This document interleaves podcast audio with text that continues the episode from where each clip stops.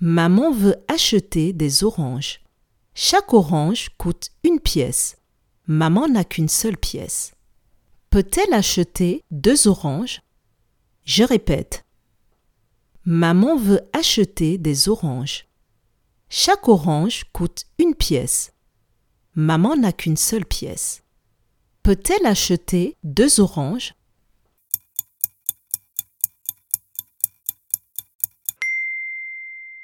Si chaque orange coûte une pièce et que maman n'a qu'une seule pièce, elle ne peut pas acheter deux oranges. Bravo